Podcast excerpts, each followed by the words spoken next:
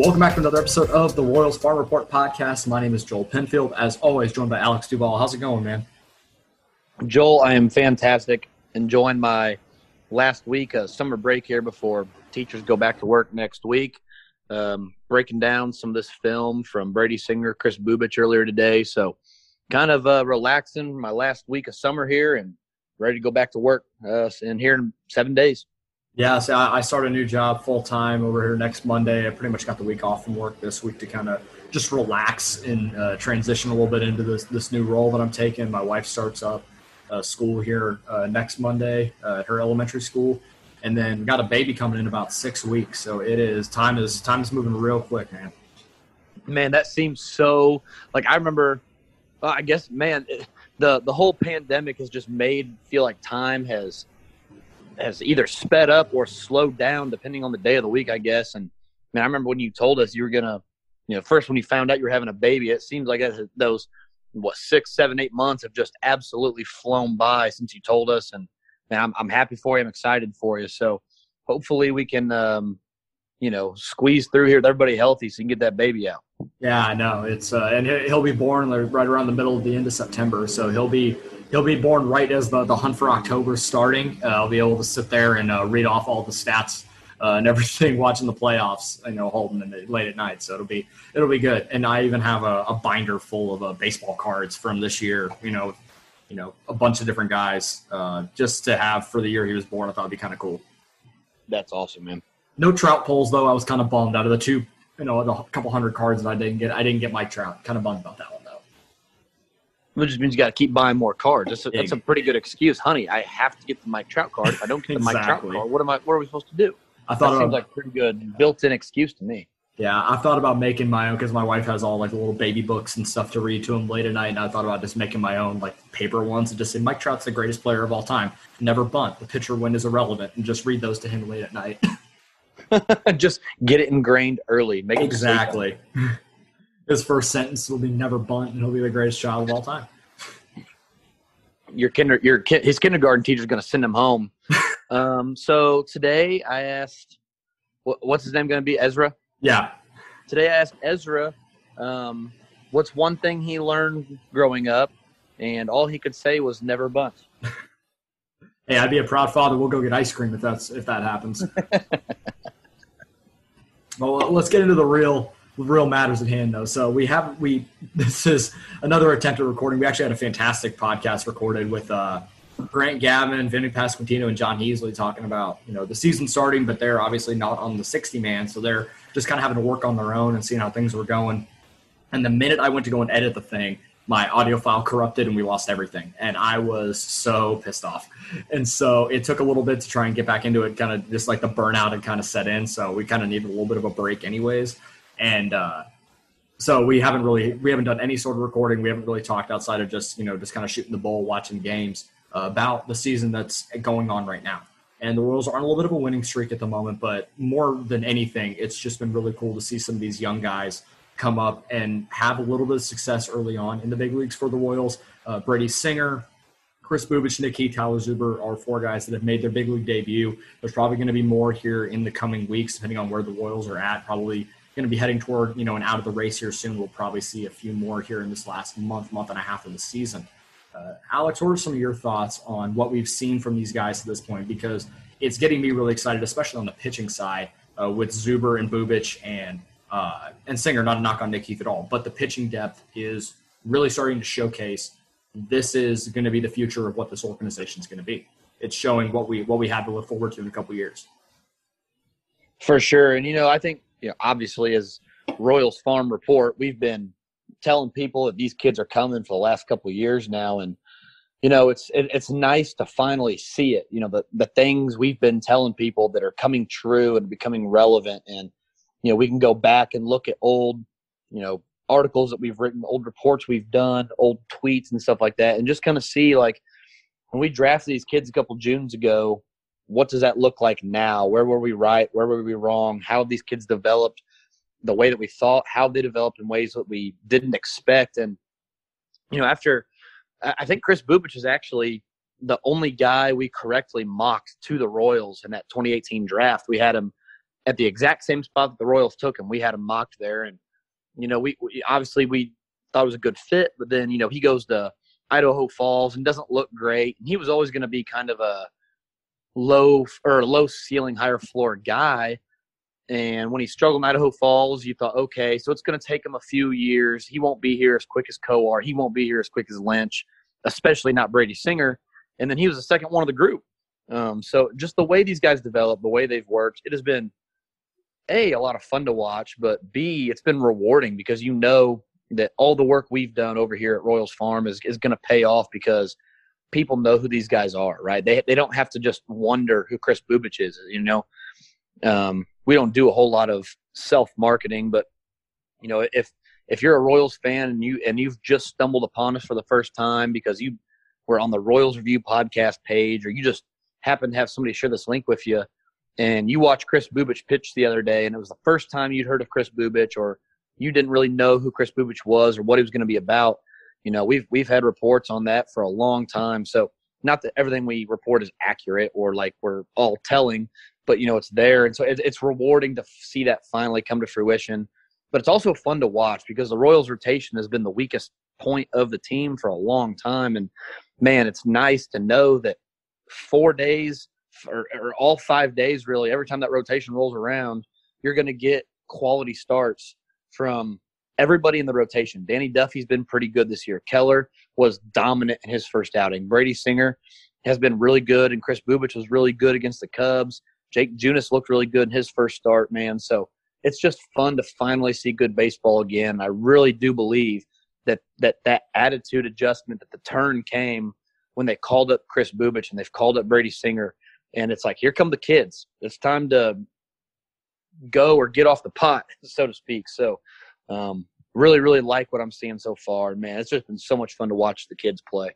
I think that was gonna that was the biggest thing, and this isn't necessarily just Royal specific, but a, any team that had some of these top prospects that whether they were in contention or if they're a team that's we know is going to get to the playoffs, or they're a team that's just not good, not going to get to playoffs with some talent, how would they handle in a 60 game season being able to get some of these guys up? Because I believe 61 games and less doesn't accrue a year of service time.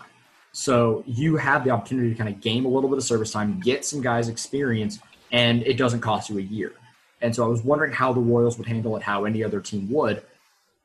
And immediately within, Brady Singer started the second day of the season for the Royals, uh, second or third day. And that was great to see because that shows how much they believe in him. I think he would have been up in the big leagues, well established by, by you know six or eight starts at this point. I don't know if Kris Bubic would have come up if it wasn't a 60 game season, at least right now. But you see how much they believe in these guys, and understand this: like you see these guys, and you see, wow, like you Brady Singer and Kris Bubic have both done things on the mound that have made me sit, you know, made me incredibly impressed with how good they are. And then you still have Jackson Kowar and Daniel Lynch, John Bowlan. Like there are other guys in the system that are just as good, if not better and that is not only you know exciting for us but frightening for the rest of the league too because these guys are learning on the fly. Brady singer hadn't pitched above double a. Kris Bubic hadn't pitched above high a. And these guys are striking big league hitters out and making big league hitters look foolish at times. Uh, you see the changeup that uh, I still go back to the changeup that uh, Kris Bubic threw Anthony Rizzo, and that's the kind of stuff that is really exciting for the future of this team. And now it's just a matter of time, I think, before we see Jackson Kowar, before we see Daniel Lynch here in the next month and a half or so for KC. For sure. And you mentioned the the success that they were having. It's not like these guys are coming up here and just competing and getting by. Right. You know, there are excuse me, there are 62 qualified pitchers in Major League Baseball right now, and Brady Singer is 22nd in strikeouts per nine. Um, you know, these these guys and Brady Singer, by the way, has absolutely dominated right-handed hitters. I was I posted on Twitter earlier that he's got a 1.74 xFIP, which is basically like if every condition was perfect, you know, what would this pitcher's ERA is so to speak be and it's it's it's it's a projection. xFIP is not meant to tell you how good the pitcher has been. xFIP is is more like of a projection. Like if if this kid continues to pitch exactly the same way and the stars align a little bit, what would his ERA look like at the end of the season? and they're telling you against right-handed hitters, his xFIP has been 1.74. He has absolutely dominated right-handed hitting, and we knew coming into the season that the left-handed pitchers would be the struggle, and that's what you know. The, the, development of his third pitch would be the key to success. But the way that he has absolutely made right-handed hitters look like they've not not even look like big league hitters at times is is really encouraging. So it's not just minimal success. It's not just getting by. Like these guys are thriving. Kris Bubic the other day against the Cubs was absolutely unbelievable. It was so much fun to watch. So yeah, man. I mean, and, and that's the and you mentioned the craziest thing is that the three most talented pitchers, not necessarily the three best, not necessarily the three most polished pitchers, but the three with the most talent, I would say, inarguably, are Jackson Kowar, Daniel Lynch, and Asa Lacy. They can oh, all run their Lacy fastballs. too. Yeah, Yes, they can. You know, they can all run their fastballs into the upper 90s with semi regularity. They all have a filthy off-speed offering. At least one. Daniel Lynch has a couple. Man, they're coming. Like there, there are more horses in the stable ready to be let loose. So, you know, it, there, there's a decent chance that by the end of 2022, we're sitting here looking at Brady Singer, wondering, is he going to keep starting, or is there are they so loaded that they could potentially have to move somebody like either Junis or Keller or Singer to the bullpen because they are legitimately that stacked with starting pitching. So it's a great problem to have. That is not something that anybody should be worried about long term. It is a wonderful issue to have to look at, and man, it has been absolutely stellar so far to watch these guys pitch. You talk about Brady Singer having uh, to develop that third pitch, and his changeup is good. He just doesn't throw it a lot. Uh, if you look at his first start, you you tweeted this earlier today that in his first start against the uh, against the Indians, he threw 80 pitches and only threw two two changeups, and then he throws 95 pitches against Minnesota the other day and throws 90 and throws it 13 times. It's and it's a really it's a it's a good pitch. It's not it's still you know working in, but you can see why it's still you know it's it's a solid pitch. And if he can find a way to work that thing a little more with that, you know, exploding two seam and the hard slider slurve kind of deal, he, he's going to be, a, I think he's going to be a very effective starter. I don't think he's going to be a top of the rotation moving forward when you think about the guys that are coming in with Lacy and Kowar and Lynch and others. Um, but he's going to work into a rotation as a three or a four and be a really good three or four. It's not like it's it's not a knock on him at all. It's just that's about where he is compared to everybody else. And I think that's what's crazy is that he's getting big league hitters out at a pretty high rate, and he's not even the best dude in the system at this point. Yeah, I mean, and that's that's that's my one of my favorite things about it, man. Is this is it's going to be so much fun for Royals fans over the next couple of years. So, you know, Singer and Bubic have looked great so far, and it's not even just starters. We've seen Tyler Zuber come up and Tyler Zuber's numbers are a little wacky. If I were a Royals fan, I wouldn't pay any attention to his season numbers because they are all kinds of goofy right now because he only pitched eight innings. But in let's see, hang on, my bad. One, two, three, four, five of his seven outings, he has been scoreless. He has struck out um, a batter in four of those seven outings.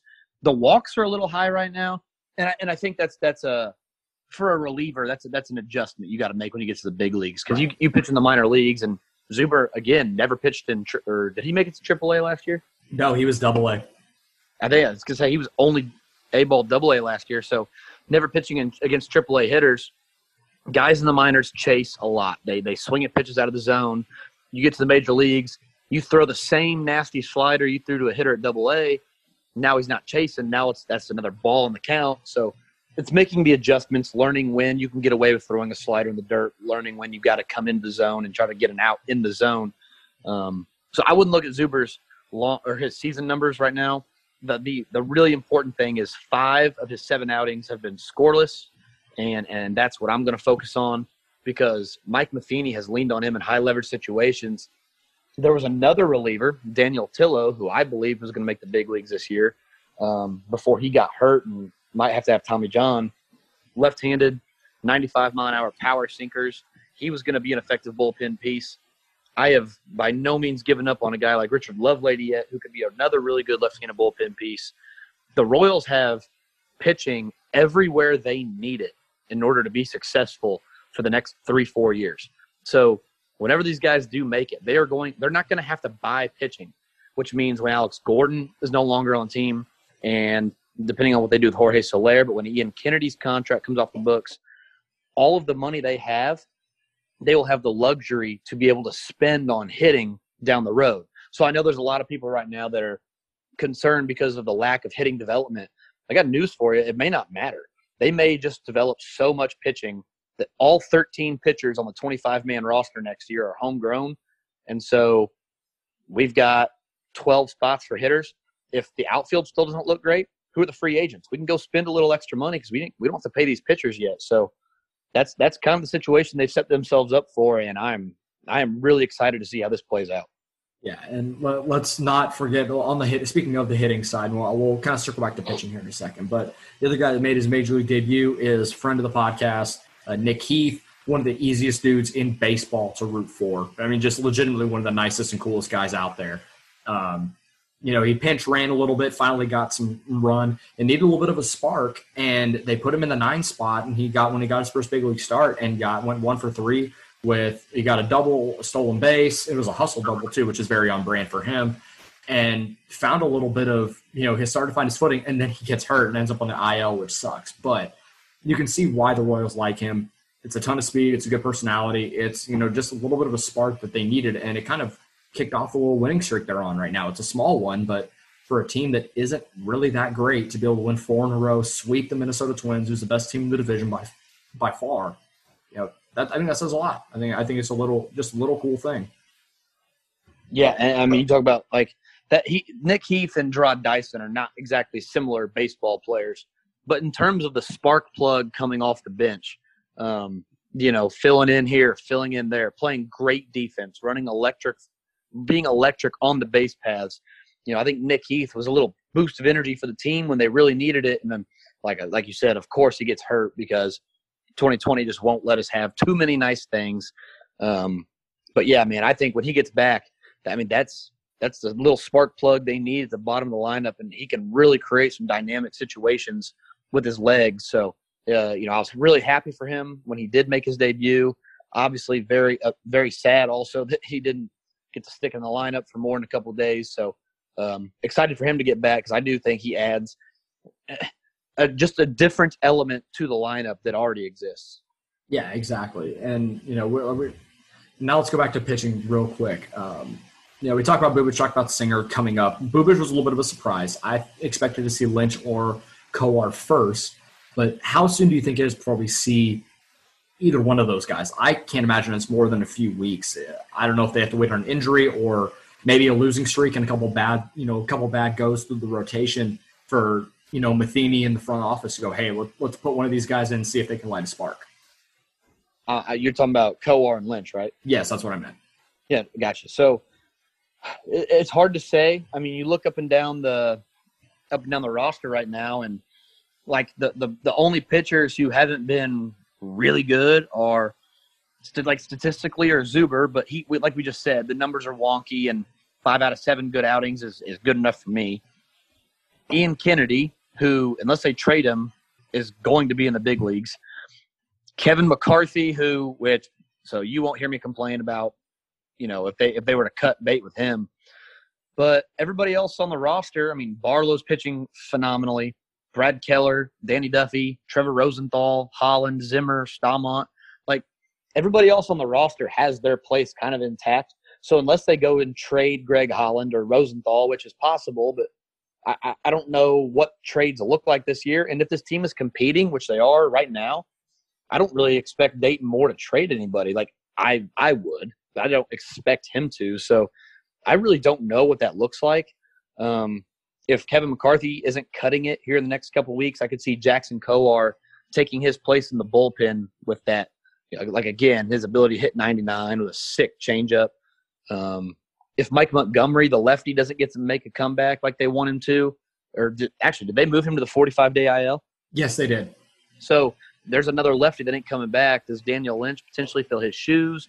I really don't know, but they've started to kind of get through the weeds a little bit with some injuries because Montgomery's injured, Glenn Sparkman's injured.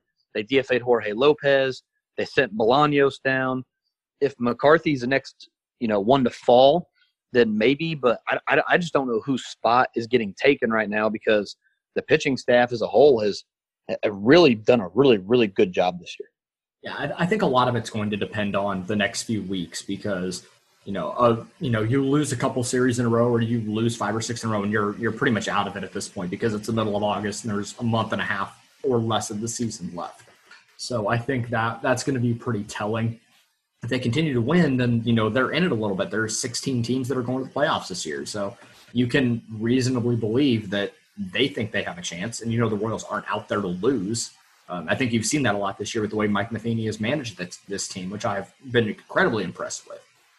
But if they, you know, they lose a couple series here in the next week or so, and they're kind of falling out of it, I can see maybe giving those guys an opportunity. But I'm, I don't think they're going to force it.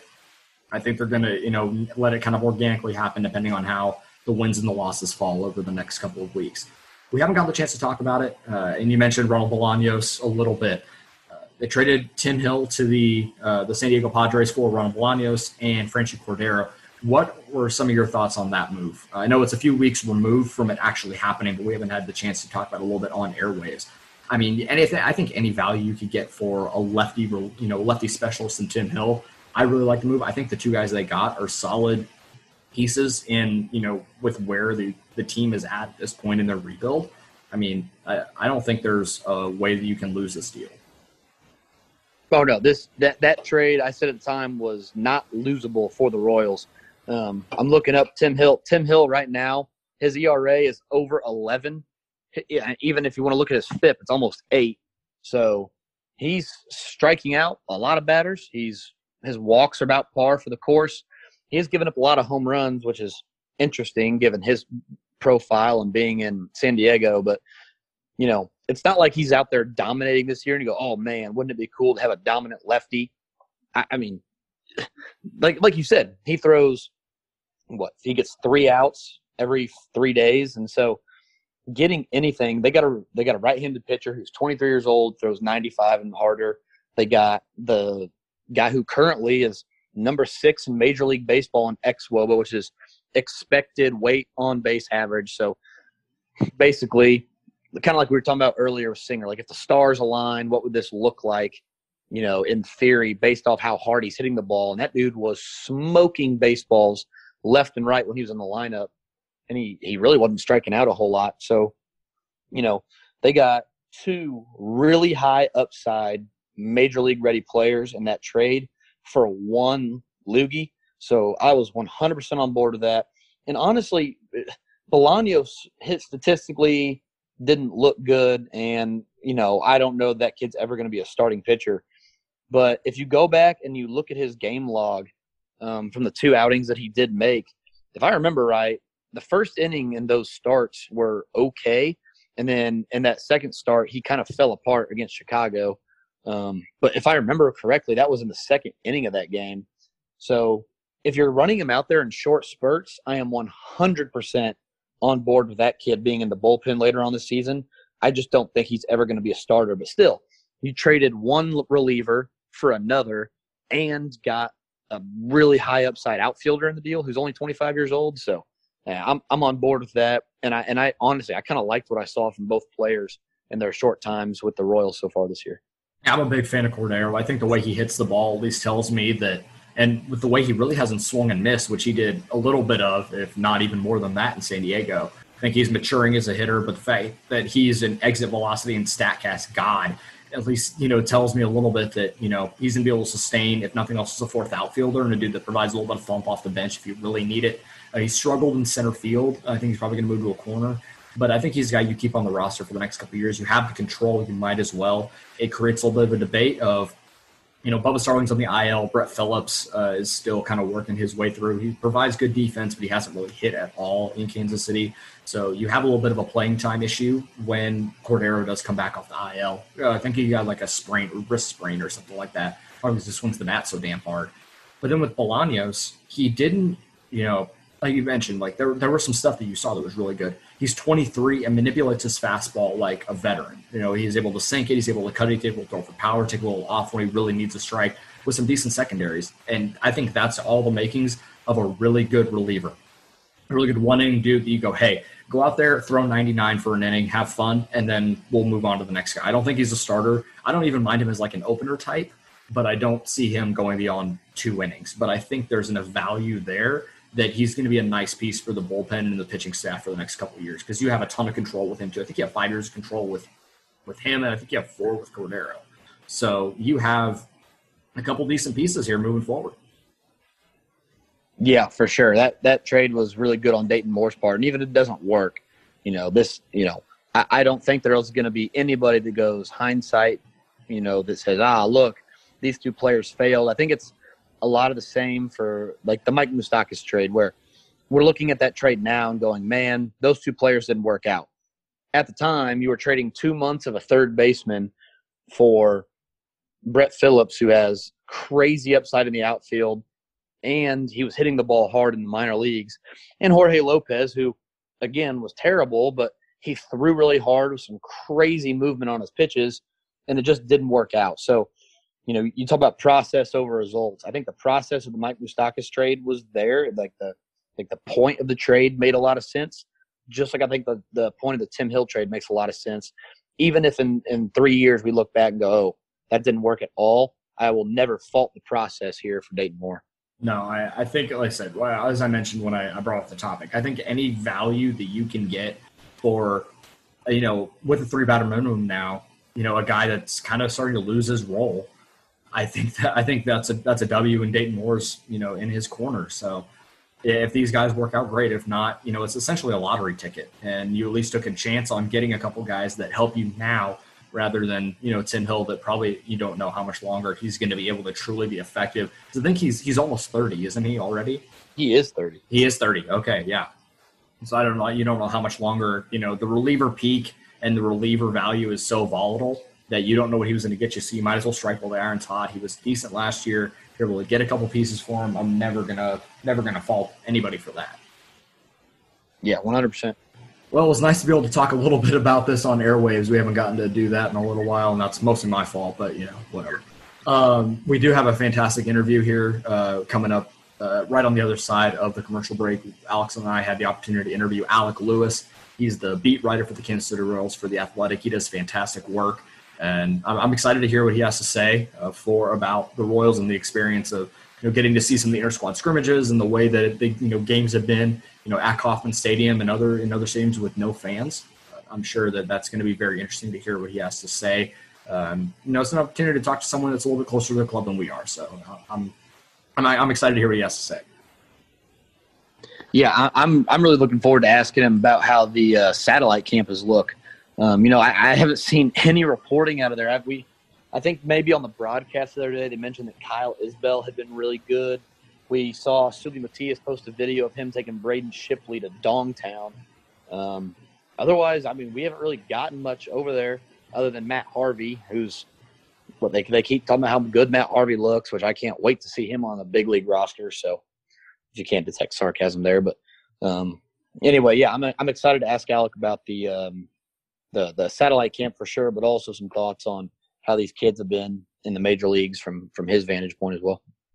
All right, without further ado, we'll get into our interview with Alec Lewis. Before we do that, we'll be right back after a word from sponsor. Alex and I are now joined by Alec Lewis. He is the Royals beat writer for The Athletic. He is a Mizzou grad from last year, and he's killing it over there. If you have not subscribed to The Athletic, absolutely do it. His work is worth the price to begin with. Uh, Alec, how are you doing, man? I'm good, Joel. Uh, and Alex, thank you guys for having me. I'm I'm happy to be here. Happy we get it's an off day right now, so it's first one in what feels like five months, which isn't a bad thing. I mean, it's been really it's been really nice to see actual baseball, so I'm good. I, I appreciate you guys having me. Yeah, absolutely. How are you handling? Because it's a 60 game season. You know, you're doing a lot of work too. Obviously, not you know on the field every day, but you're having to, you're covering the team. You're traveling a little bit. You know, how are you handling an off day in the 60 game sprint that we're watching? I played golf this morning. That was one way in which I handled it. Um, tried to stay off my phone as much as possible, but then you you get alerts of like Franchy's been transferred to the 60 day IL. You get certain things that pop up that keep you back on your phone. But no, I've tried to just breathe. I mean, 17 days straight, although I'm fortunate in that we don't have to write every single day. Um, 17 days of baseball is a lot when you're score booking every single one. So um, trying to just enjoy it. But I, even as Mike Matheny said last night, and that would have been Sunday night, he's like, with the way we're going and playing, I don't really want to stop. And so it kind of honestly, from a reporter standpoint, with the vibe around everybody, you kind of um, it's just been fun to cover. Uh, just see what they've done with with after a six game losing streak, no doubt. Alec, you, you we're talking about the winning streak, and I, and you know I think the the offense coming around has been a big part of that. We've seen Nick Heath get in there, make his debut. Uh, Hunter Dozier's come back off the IL, um, added an RBI in his first at bat the other day. But a lot of that is just the guys that have already been in the lineup starting to hit all of a sudden. What can you, um, you know, what's been your take, I guess, on the offense waking up? Is it, you know, we I, there was a lot of talk on social media and through the through the reporters and writers that you know the the expected stats for the Royals were a little bit higher than what was really happening because they were hitting the ball hard, but maybe they weren't falling right. But you know, what's been your take on the offense's kind of renaissance here early in the season? Yeah, you know, I think you mentioned it, but what really to me kickstarted everything were some of the timely hits from guys like Ryan O'Hearn, Nicky Lopez, Nick Heath, guys kind of toward the bottom of the lineup who the Royals have believed it. I mean, the Royals had believed in Ryan O'Hearn enough to provide him continuous opportunities, and you saw what he did in spring training. I mean, he was raking, and then obviously he gets to the season a couple days in, and gets to summer training camp. Excuse me, a couple days in, test positive for COVID nineteen, asymptomatic. So then it takes him a bit to get his timing back, but then he's back. I think up to this point, he's like seven for 11 with runners in scoring position. That's just going to get the job done. And it's necessary when you didn't have a guy like Hunter Dozier, um, who is obviously back. But I think I want to, I start there in terms of this offense kind of getting things together because um, I think you know that you're what you're going to get from Whit Merrifield, obviously from Jorge Soler. Um, Salvador Perez has just been dynamite at the plate. Um, so I think you you knew what you're going to get from those guys, and it was always going to be a matter of what the guys toward the the middle slash bottom part of the lineup could do, and they they really performed. You mentioned Nick Heath, and I did, but they had him in the lineup after the six game losing streak, needing a spark because that's who Nick Heath is. That's what he does, and that's what he provided. I think kind of singling to right field in his first at bat in a timely spot. So um, to me, I think the offense kind of awakening is is somewhat due to to those timely hits, but also you mentioned the expected stats. I mean, you look at what these guys have done at the plate from the entire stamp, sample size, kind of just in the way they've hit the ball, the hard hit rates, exit velocity, that type of stuff. They're they're toward the top half of Major League Baseball on all of them, and everybody who knows baseball knows how big sample size is, and so I think that's also been a part of it. A couple of the guys lead the offense right now, and Salvi and Soler, um, and even you know when we when we did get a chance to see Seuly Matias in summer camp and in spring training, we're absolutely hitting missiles all over the field. You know, um, Salvi and Soler both in the top ten right now in xwOBA across Major League Baseball worked out with Mike Tosar in the offseason. And I know the after Soler's record setting year last year, the Royals hired Mike Tosar to come work with the team. Have you have you gotten to talk with Mike Tosar? Have you gotten to talk to the hitters about Mike Tosar? What what is it this dude is doing right that everybody he works with, he's got the Midas touch, man. Yeah, it's it's it's awesome. No, I have gotten to talk to Mike Tosar a lot. I mean, we talked when I did the story last year, kind of about Jorge Soler's awakening, I talked to Mike on the phone. And at that point, uh, I believe he was in some type of scouting role with the Dodgers, but almost kind of a, I guess, I, I want to say kind of a removed role. Like I think he was being paid, but he wasn't truthfully on the Dodgers staff. And so um, Mike's Mike's great. I mean, I think I've asked about this. You mentioned the Midas touch. I think it's just his his ability to convey information in a way that that guys truthfully that that just clicks with guys. And it's interesting. So I did a story on Kyle Zimmer um, I, this past week in just terms in terms of like him working with Tom House and a cer- certain verbiage, certain things just clicking. I think baseball is just weird in in the way that uh, Mike Tosar can say a certain thing to Jorge Soler in terms of just wanting them to, to attack and be a lion, and and he can also provide drills for them to work it in the ways in which they they need to. And so I think Mike's ability both to, to, to provide I guess just a confidence, but also a drill set for them to kind of reach their full potential has been the key. And I think just he's been around so many big time hitters. I mean, you you mentioned these Royals guys, but I mean Yonder Alonso, um, Eduardo Escobar, like this guy's been around some big time uh, hitters, and I think you just for him, he's been in had so much experience. Um, just being in those conversations that helps him. I also think the thing to, to note is Mike's really close with Pedro Grifol, really, really close. And so with, when a guy like Salvi goes to Mike Tosar, there's this immediate trust of what this guy's telling me I need to buy into and it'll pay off. And with some coaches, you're not always going to get that. So the Royals' decision to hire Mike as a special assignment hitting coach, I mean, very it was a no brainer, and it seems to really kind of paid off, and seems like it'll really continue to, no doubt.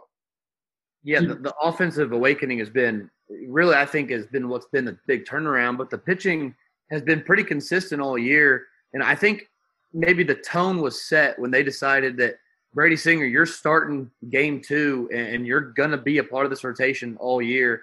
They bring up Kris Bubic in the middle of the year.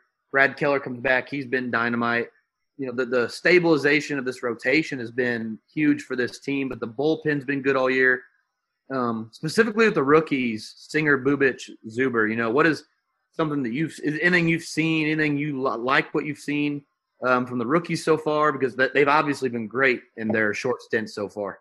I mean, I think I like everything that I've seen of, of, from guys like Brady and, and Kris Bubic, but I think maybe the, the biggest thing to note is some people are, are I mean, how expected what how surprising is this to see? I just don't think the royals are surprised because they believe in the makeup of specifically these two guys and brady and Kris Bubic obviously brad keller they believe in. But but brady and kris um, are are very cerebral and competitive in ways that not all guys are. And i think it, it's benefited them their entire careers. Um, it's really benefited them since they've reached the big leagues but they also have the stuff to get things done. I mean Brady Singer, as we've talked about, as you guys I'm sure have talked about it ad nauseum, is has been a fastball slider guy, and the question has always been, does he have the changeup to go alongside it? And um, I think yesterday threw 13 of them and was throwing them in pretty important counts. And so uh, people have asked Brady, like, what about that? He's like, look, I, I know I could throw that pitch. I've known I've worked hard on that pitch, and it's it's a continual pro- progression. A guy like Kris Bubic, – when you have a changeup like he does, it gives you, I mean, it gives you opportunity at every angle. Just to have that type of movement on that type of pitch to combine it with a fastball that really has ticked up more than maybe I even thought it it would um, is impressive, and it's it's what the Royals knew and I think expected these guys could bring. It's it pairs perfectly with Brad Keller, who's it's crazy to say, but it's only 25 years old, is a year or so older than Brady Singer. And then you mentioned the stability, but I wrote in the Athletic um, on Monday about just in terms of that stability. I think is really important because every time you roll up to the park, you know who you've got going, you know what they can do at their peak level, and a lot of these guys' peak level is is really shut down stuff. So um, it's been it's been really I think eye opening to see the success these guys have had, specific, specifically with Brady and Kris. Um, it's been eye opening in the fact that the Royals made the move they did, and it paid off just like they they probably expected it, it to. Obviously, because they're so young, you might expect a little hiccup here and there. It happens. That's baseball, but they've performed in ways that they've shown they can, and there's no arguing that at all. So I think the fascinating thing about these pitchers that the Royals have in Singer and Booch, obviously they're very talented and they're proving that on big league mounds right now. They can get big league hitters out early on in their career, but there's two other guys that are part of this with Daniel Lynch and Jackson Kowar. Uh, we're, you know, Alex and I talked about it earlier that we think there's a decent chance we're going to see them at some point in the big leagues later this season. Uh, what were some things and some interactions maybe you had with them in interviews or just watching them in summer camp and you know the capacity that they pitch? What what did you think about them? And uh, do you think that we when do you think uh, we would have an opportunity to see them by chance? Those guys are electric. I mean, their stuff is is as electric. I think at, from a prospect perspective as as you'll see. I mean, Jackson Kowar. I mentioned Kris Bubic's changeup, but Jackson has a changeup that is, I mean, it's it's his best pitch. He also has run a fastball up to like 98. And so when you have that type of stuff and you're adding a breaking ball like Jackson is, it becomes really tough. Daniel Lynch, I mean, anybody who knows anything about the fall league and what he did down there knows that he's a guy who has the potential that he has. Um, so for me, I was impressed by what they did in, in, in summer training camp. I wasn't surprised that they're not up here just because I think both of those guys are a little taller. And sometimes when you're six five, six six, and you're working with that type of, of heat, it just takes more time to get your arm slot and, and repeat your arm slot or your, your arm angle and, and be consistent with your command. So I think that that both of those guys they know that that's their biggest thing. If they command pitches at a level that that warrants uh, a call up, I think they'll be there. But um, in terms of timing, I mean, I don't know. I don't think the Royals are going to rush it. I've, I've said that with all of these guys. I think when these players know they're they themselves are ready to go up and, and command their fastball and other pitches consistently, I think they'll make the move. But I also think it's important to realize that Danny Duffy is on his the penultimate year of his de, of his contract.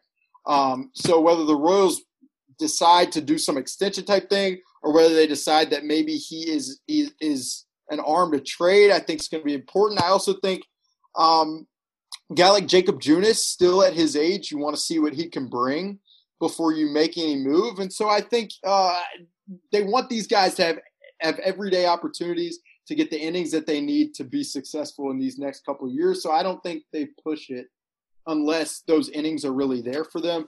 And then I guess lastly, you mentioned what have I taken from these guys in interviews? I mean, they're both really good dudes, really fun to talk to. Um, Daniel and I have had a lot of great conversations about how much he loves Jacob DeGrom, and then Jackson Kowar is is funny guy who has a lot of character. I think Rose fans will really relate to. But I think the one thing overall, just to note about these these two guys, is their stuff is as electric as the others, um, maybe even more. And beyond them, there are more guys that eh, these four get thrown around because they were the, the first round picks, compensation picks in 2018. But I mean, we don't often talk.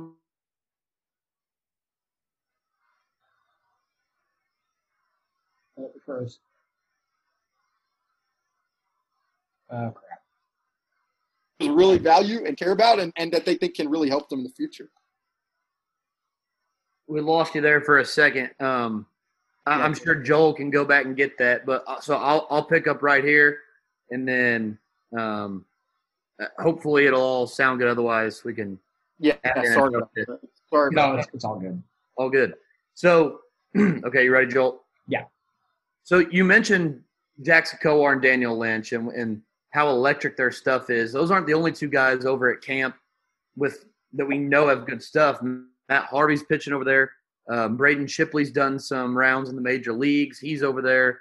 Uh, Jake Brentz is a lefty that you know we've mentioned as a really really good fastball. He's at, he's at satellite camp, and I'm going to let you tell the story, Alec. But we were talking a little bit about you know maybe the, that the bats at satellite camp have looked really good. Um, so it sounds like things over at satellite camp are, are you know looking pretty good, looking pretty positive. What updates can you give us, if any, over there? Um, anything that you've seen is good? Any any updates? Any news? Anything coming from satellite camp you've got? Yeah, if you're walking around T-Bones Park, uh, you might need earplugs listening to some of these bats, is what I've heard. No, I mean, look, I think that's really to be expected. Think about the guys we're talking about who are taking swings over there. I mean, you've had the Hunter Doziers, so like obviously you you got that type of guy, but then you have guys like Kyle Isbel and Khalil Lee and Seuly Matias and Nick Pratto and MJ Melendez, guys who at their peak with what they can do with the bat, I mean, these all all these guys have pop, and um, the Royals believe that. It's why they're there to develop, and then for some of these guys, maybe ultimately reach the big league stage. So, um, I mean, obviously, you mentioned what have you heard news? I mean, I've heard that a guy like Kyle Isbel has looked really good. I've I've heard that Bobby Witt Jr. has continued to do the types of things that he did in summer training camp and and show a pop that I think the Royals will love to see from a guy who they selected number two in the 2019 draft. So um, I think just the biggest thing to note is is how important and probably just nice it is for these guys. A lot of these guys are just still 21 years old or, or younger.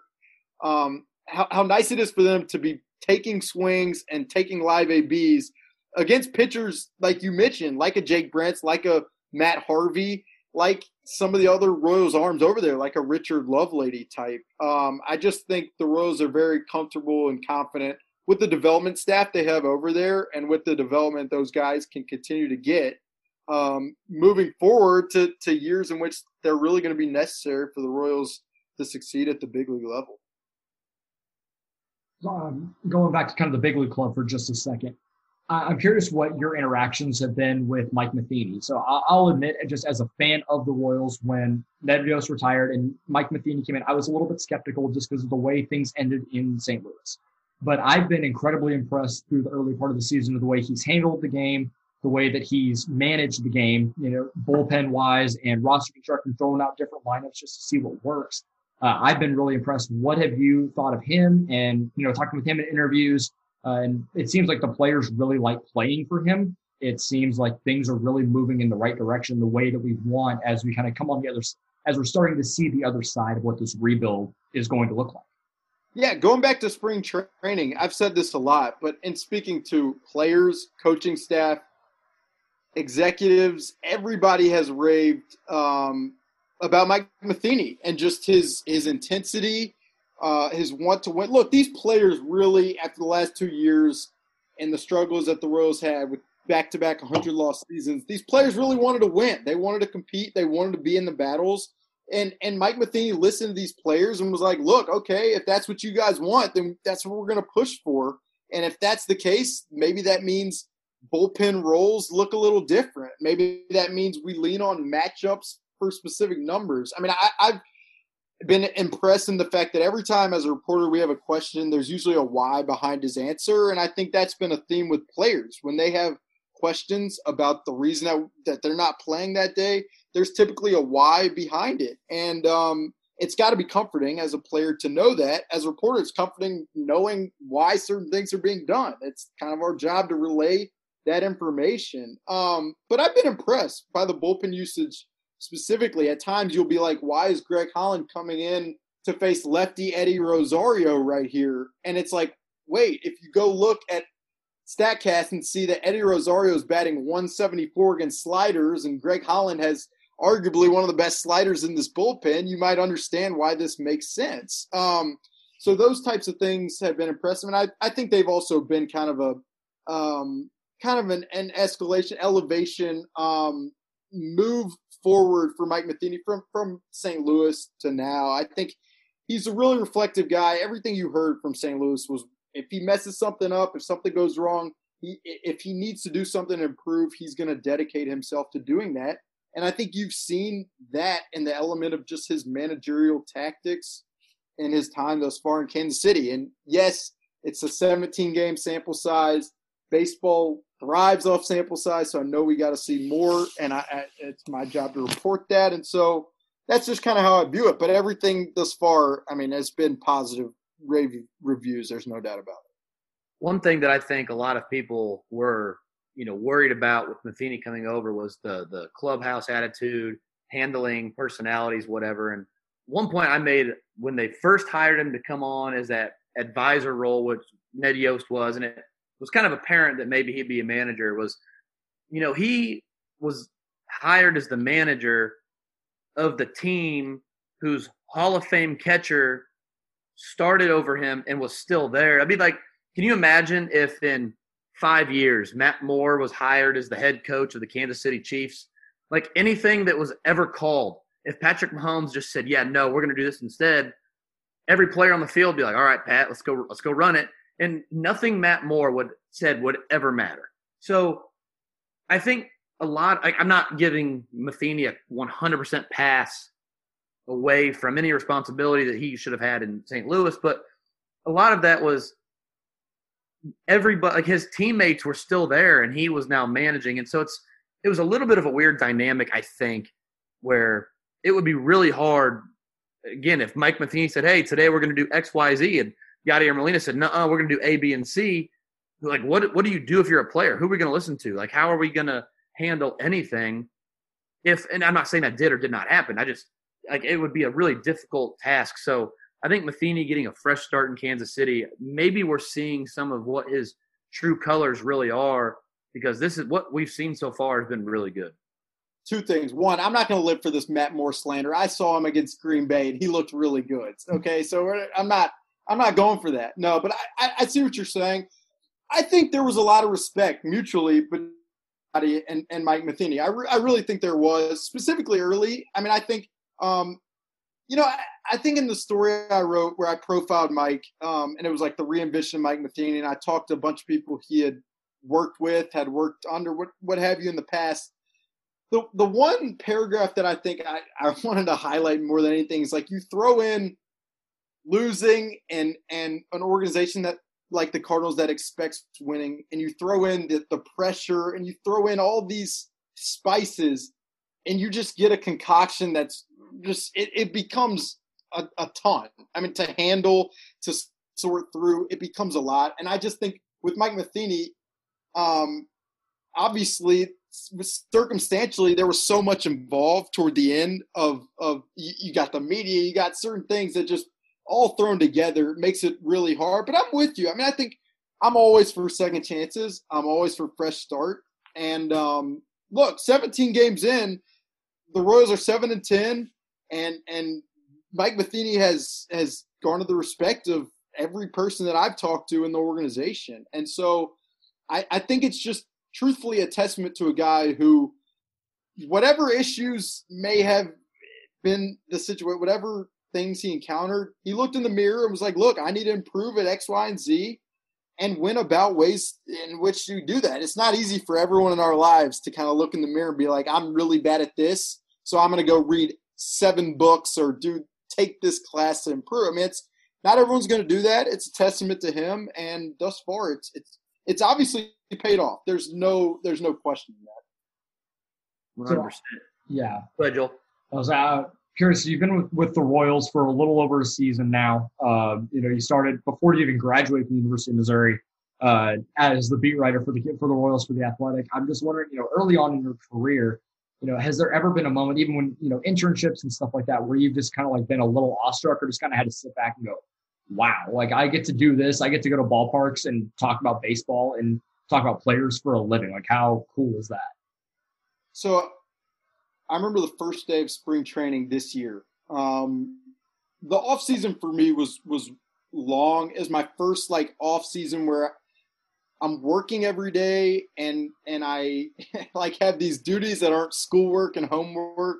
And and so it was it was such an interesting thing. And I remember the first day of spring training 2020 um I remember walking and it was like a chilly morning in Surprise Arizona and I was getting to the facility at like 7 a.m. and I, I just remember looking up and seeing like the Amos Otis and J- Big John Mayberry and all their face George Brett and I was it, for me, I'm a guy from Alabama, a suburb in Alabama, um, who grew up playing baseball, but it was never really my dream to cover baseball. But to be doing this at the the highest level, truthfully, really hit me in that moment. And I don't know if awestruck is the word, but it was really just grateful um, for the people that have helped me get here, for the advantages I had I've had being from a suburb in Alabama. Look, like I grew up with an ability to have a car at age 16 my parents I mean, I was fortunate enough that that was a situation, and I try not to take that stuff for granted ever.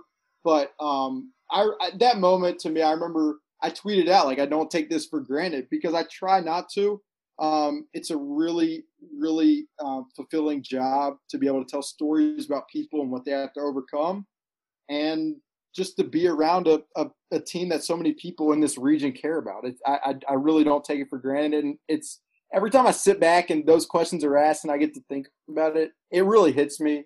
Uh, and I wish I did it more, but in the grind of a baseball season, it can get lost. I think, but I, I really am grateful for the entire process and and truthfully also the way the Royals have kind of been open and, and honest with me at my age with my experience. They've been they've they've made things for me. They've allowed me to do my job, and that's really all you can ask. Who's been your favorite person you've had the opportunity to interview? Wow, that's tough. Um, I think I've been asked this question or and this is going to come across as someone who probably, I don't know, smile or smirk or whatever. But I, I will say, I mean, when I'm talking to Dayton Moore and listening to kind of his uh, process, mindset, experience, anecdotes of the past, like I'm learning about the game and about people every single time. And I don't have to say, I, I, I just generally, when I'm in a conversation with a guy like him, it, it, um, it opens my eyes to kind of certain blind spots that I may have, truthfully, and um, I, I'm I'm appreciative of someone like him at his age, with his experience at his level, taking time out to speak to a reporter like me. It's it's it's I I don't take that for granted either, but I do feel like those types of conversations are where I learn the most. And I know again that's probably cliche. Of course, Alec, the general manager of the team you cover, is the guy you're going to say, but that that that is how I feel. But even these players, I mean, Royals fans probably have such an attachment, obviously, to so many of these guys.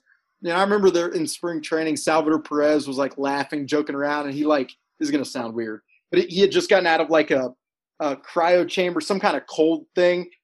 Like Alec, can you like touch my elbow? Feel how cold this is? I was like, this is really. But it's just these guys are really good, enjoyable people to be around that keep things fun, and and that's again you can ask for.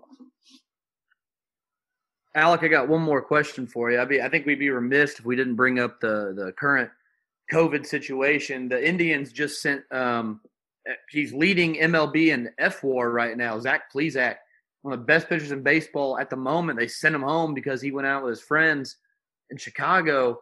Um, you know, obviously, if there's an organization we know is going to take this seriously, we, you know, the Royals are. Uh, there's, I, I trust they're going to do the right thing all the time. They had a little bit of I don't want to call it an outbreak. They did have a few cases early on: Valoria, O'Hearn, Dozier, um, Keller, Junis. Right. So, is there anything you can, I don't know, elaborate on in terms of all the precautions that are being taken, and what what do you have to go through every day when you get to the ballpark to start your job? Like, like how crazy has it been? Obviously, there's no fans in the stands, but just going through the process every single day just to be in the stadium. How how crazy is the the precaution been? It's a lot. I mean, reporter is is actually pretty easy. You get your temperature taken twice, and that's really it. I mean, I don't have to take tests. I don't have to do certain things that these players have to do. And I think, I mean, you mentioned Plesac and the Indians taking this seriously, and and, and truthfully, uh, I mean, I love watching Zach Plesac pitch. So it's um, it's unfortunate from that standpoint, but to see an organization like that take things that seriously is what is going to be essential for this season to play through. And I think we all want to continue to watch baseball, right? Um, you mentioned the Royals at the beginning of the season. I mean, they dealt with kind of the brunt of it. I mean, they, it, I mean, I mentioned O'Hearn. We've talked about Dozier. We've talked about, I mean, Salvi too. Uh, what he's done to play after having tested positive and being in quarantine, it's it's it's baffling, truthfully. But these guys go through tests, I believe, every two days. Um, they they're essentially bubbled away from uh, real life. I mean, they're they're really not supposed to do anything. They're not supposed to leave their their apartments, their houses. It it is a um, yes, they get paid an exorbitant amount of money to do the jobs that they do, but um, to live their lives in that way, I, Whit Merrifield's talked a lot about the mental tax that it, it that is occurs when you're on the road in Cincinnati like they're going to be, and you you really can't leave your hotel room, and so you get to the park and you feel sluggish because you've been sitting around all day. Um, so it, it's been truthfully, as things have continued to go on, um, and you're wearing a mask in the press box every day, it kind of becomes somewhat of a normal thing. But um, for the players and what they have to go through, it's it's it's eye opening to hear the experiences, and will continue to be. And I I just truthfully hope everybody can stay well. Eh, I mean, as as best as possible, and that we get baseball because it's it's been fun. Um, obviously, my job is is what it is. It revolves around baseball, but I think the Royals organization with what they've done during the quarantine in the off season um, to kind of see the fruits of the labor of just the actual sport being back during this thing has been really cool. So I hope it continues and and most importantly everybody stays well truthfully. So what what has it been like? I got one more question after this, but this will kind of be the end of you know the baseball talk. But what has it been like with no fans in the stands? You know, there was a decent homestand there at, Kauffman. You know, you just see the little cardboard cutouts in San Diego. You've got Patrick Mahomes and Bob Kendrick sitting next to each other and all that. But with the you know the pumped in crowd noise and everything, has it how it's I don't know how to necessarily ask this, but what's it been like to just see an empty stadium, but there still be a ball game going? It's going to sound like a weird answer, probably, but the first night home opener was really odd. I mean, it, it, was really odd to hear this noise, but it's coming from speaker. It was really, but truthfully, like this past homestand and this weekend series against the Twins, I, I got to be honest, it it just felt fairly normal from my standpoint. You show up to the park, my eyes are trained on the field. There's a little difference terms like the the Royals dugout was pretty audible and like celebration and emotion and certain things, and that so that was pretty, I guess, different from just you could truly hear everything that they were saying. You hear certain words that uh, aren't supposed to make the telecast sometimes when players strike out. So that part is interesting, but but I mean, and maybe this is me normalizing something that I shouldn't, but I mean, during the weekend in these Twins games, seeing Brady Singer on the mound, it, it, just it felt like another day at the yard. And maybe that was because of how focused I was just on the work or paying attention. Um, you could probably explain it in a million ways, but um, yeah, I don't. It, it's it's it's fascinating when when you do step back from your computer and look around and see nobody there and the cutout sitting there. it, it is it's incredibly odd, but I think as you get to this point, 17 games in, you distill it down to this is baseball. My eyes are trained on the field.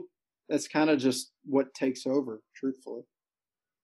Well, I can't thank you enough for your time today. I know it's an off day. I know you've wanted to like to play golf, but I appreciate you taking a little bit of time with us today. We got one more question before we get we get you out of here. We ask everyone we interview if you could go back and watch one moment in baseball history live in person, what would it be? Wow. Um, I think for me, I would choose the the the wild card game in 14. Um, having covered this organization for the last year plus, and just hearing stories, being around, getting to know these people, I think it would be really cool to know what that felt like when I think about what could happen for the Royals in time, in two years' time, maybe at the end of this year. I don't know. But in terms of contention and what that feels like in a moment like that, I know hovers above kind of all else. I think would be really cool. That's kind of the, the answer that pops up off, off the top of my head. I think it would also be really cool to see the Negro Leagues players play in the Monarchs. So that would be kind of my second go there. But I think 14 wild card for me with the role that I have to be there and get that environment would be would be awesome. Surprisingly, I think that's the first time we've gotten that answer. So that's that's pretty cool. And I, I'm with you. That's one of the best, craziest baseball games I've, I've gotten the opportunity to watch. And yeah, my my answer is I want to go watch Satchel Paige pitch. That's like the one thing that just because he was such a showman with it too. Like he would intentionally walk the bases loaded so he could strike the next three guys out. That stuff was stupid. It's funny during the quarantine I was kind of cooking up a Satchel Paige look back thing.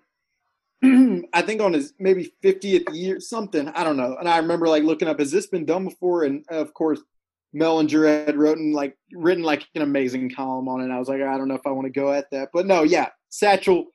My dad, truthfully, growing up, loved Satchel Paige. We always had certain things around the house, so I I sing those mo- him on the monitor. Just th- those days, I think, in those types of showmen would be just incredible. It, there's no doubt. Well, Alec, thank you so much. For those that are listening that maybe haven't followed your work or follow you on social media, where can they do that? Uh, you can find me on Twitter at Alec underscore Lewis. Um, but really, the more important place would be theathletic.com, where we're doing, I don't know, uh, usually 20 or so stories a month that hopefully are certain things that you can't get anywhere else. That's kind of the approach that I take with everything that I write. Um, and so, yeah, we are on the Royals, on the Chiefs, anything you want, we've, we've probably got it. So, theathletic.com would be the place to go. But no, I, I, I appreciate you guys having me. You guys do a really good job and have a nice source for me to kind of educate myself during this year and a half of trying to get uh, my bearings within this organization. So um, I appreciate you guys having me.